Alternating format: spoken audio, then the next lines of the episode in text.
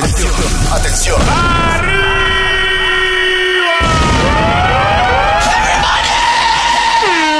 Ya estamos ready.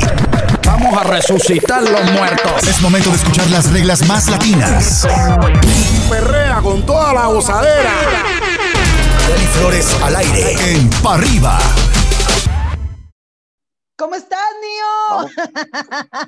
Todo bien, todo bien. Aquí A triste, porque no puedo salir, no puedo salir como quiero de aquí de mi casa, ni, pero pues, estamos bien. Oye, pero bueno, vamos a empezar con algo que, que, que desde que empezaron a tirar un poquito de, del sencillo de Travesuras, se me, se me, de verdad, se me activó eh, el flow de, de, de la era que yo viví de, de Héctor el Father, ¿no? Entonces, estaba sumamente ansiosa cuando, ¿qué, venía en esta, en esta, ahora sí que en esta, mm, pues ahora sí que la producción, ¿no? La diferencia que, que fue en el 2005 a lo que hoy Travesuras, que, que me sorprendió muchísimo. Mira, no- nosotros con este tema tratamos de hacer algo que, que, pues, que entiendo yo que, que todo artista debería hacer en estos tiempos, que es traer la esencia de donde nosotros crecimos, de lo que nosotros vivimos, lo que nosotros aprendimos. En parte nosotros los, los- los artistas tenemos mucho, mucho que ver con esta cultura vieja del 2005, 2000, donde estaba todos estos exponentes como Héctor El Father, Don Omar, Zion Elian en su peak. Eh, yo crecí escuchando esa música. Y yo entiendo que a mis fanáticos tengo que, tengo que traerle esa esencia, tengo que enseñarles de dónde es que se, se, se sale todo este estilo, todo, todo, todo mi música. Tengo fanáticos que no sabían lo que eran travesuras, tengo fanáticos que sí, que son fanáticos de lo que fue el éxito de Travesura, este, pero a esos fanáticos que no sabían, ya los puse al día. Yo, yo una vez tuve la experiencia, yo me acuerdo cuando era niño, yo siempre decía, wow, ¿qué sentirán estos artistas cada vez que se levantan por las mañanas y escuchan sus canciones en los carros cada vez que pasan por frente de sus casas? Y me levanto una mañana como a, la- a los, cuatro, a los cuatro días de soltar Te Boté. Yo vivía en un building número 4, recuerdo, y cada carro que pasaba por ese building tenía Te Boté puesta. Eso, eso para mí fue un logro, eso para mí fue algo que no te puedo explicar, porque es que si te lo explico te miento. O sea, lloré, grité, pataleé, me dio más ganas de trabajar. O sea, eh, te boté fue las puertas anchas a, a lo que es el, el género urbano, lo que hizo fue que nos respetaran.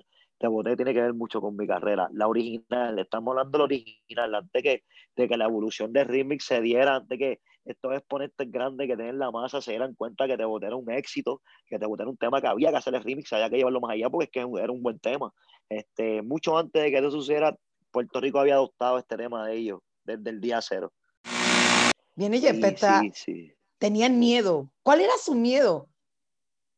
Mira, no, eh, el, miedo que tenemos es un miedo que no te puede negar nadie, o sea, eh, esto es algo que, que somos seres humanos, sentimos lo mismo, ¿no? Eh, sí, tenemos un éxito mundial en las manos que tocó el mundo entero, tenía J-Lo montada en un remix, tenía Bad Bunny, tenía a Ozuna, tenía Nicky Jam, tenía Wisin Yandel, tenía, tenía muchos de estos exponentes que alguna vez soñé en trabajar con ellos, so que tenía esa presión, esa presión de que qué va a suceder ahora, qué hay que hacer, cuál es, la próximo, cuál es el próximo paso, te voté, fue pro para Nio García, pero también fue un contra para Nio García. ¿Me entiendes? Me estabilizó lo que fue un tema un año entero hablando del mismo tema, sacaba una canción, tenía que hablar de Te Boté en la entrevista.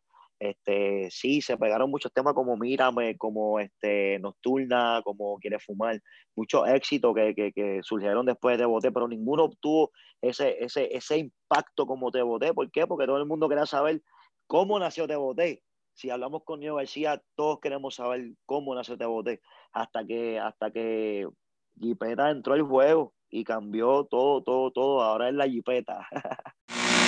Un, un disco brutal, mu- brutal, brutal, un palo. Hay una canción en especial que dije, bueno, Casper y tú eh, tienen una mezcla extraordinaria. Me encanta cómo se escuchan eh, en dúo. Yo sé que tienen su, su carrera también de manera independiente, pero llega un dúo que también en su momento eh, fue brutal, que es Arcángel y De La Ghetto, eh, con esta canción que se llama No se te dio. Eh, muchas mujeres piensan, ah, o a lo mejor, voy a hablar no de no manera general, se ofenden por el lenguaje explícito. A mí no me ofende, porque es una canción al final de cuentas, puede ser como una película, si te cae el saco, bueno, pero es una canción extraordinaria. Yo, yo, comparo la música mucho con un centro comercial. Siempre, siempre digo que la música es como un centro comercial. Cuando tú vas al centro comercial, tú vas a ir a buscar algo específico, tú vas a la tienda donde tú quieres buscar lo que tú necesitas. Si hay una tienda para adultos, tú no te vas a meter a la tienda de adultos porque tú eres un joven. Si hay una tienda para personas mayores, tú no te vas a meter. Si hay una tienda para videocassette, tú no ves videocassette, tú vas a ir para otra tienda. Sobre la música es así. Yo hago música para todo tipo de sentimientos, para ti todo tipo de ocasiones. Sentimental, íntimo, eh, peleas, disgusto, de todo, de todo, de todo. Siempre trato de llevar de llevarlo claro, como el arroz bichuela, como decimos aquí, que sea claro, no te voy a llevar un poema, te quiero decir las cosas, por eso es que viene el lenguaje explícito. No se te dio, fue un tema que tuvimos que cogerlo de single. O sea, Now Never es un disco donde tiene todos los tracks, son unos palos. Todos los tracks tienen un sentimiento, tienen una lírica increíble. Pero no se te dio, era un sueño que teníamos nosotros como dúo. O sea, nuestro dúo favorito era eh, Arcángel de la Gueto.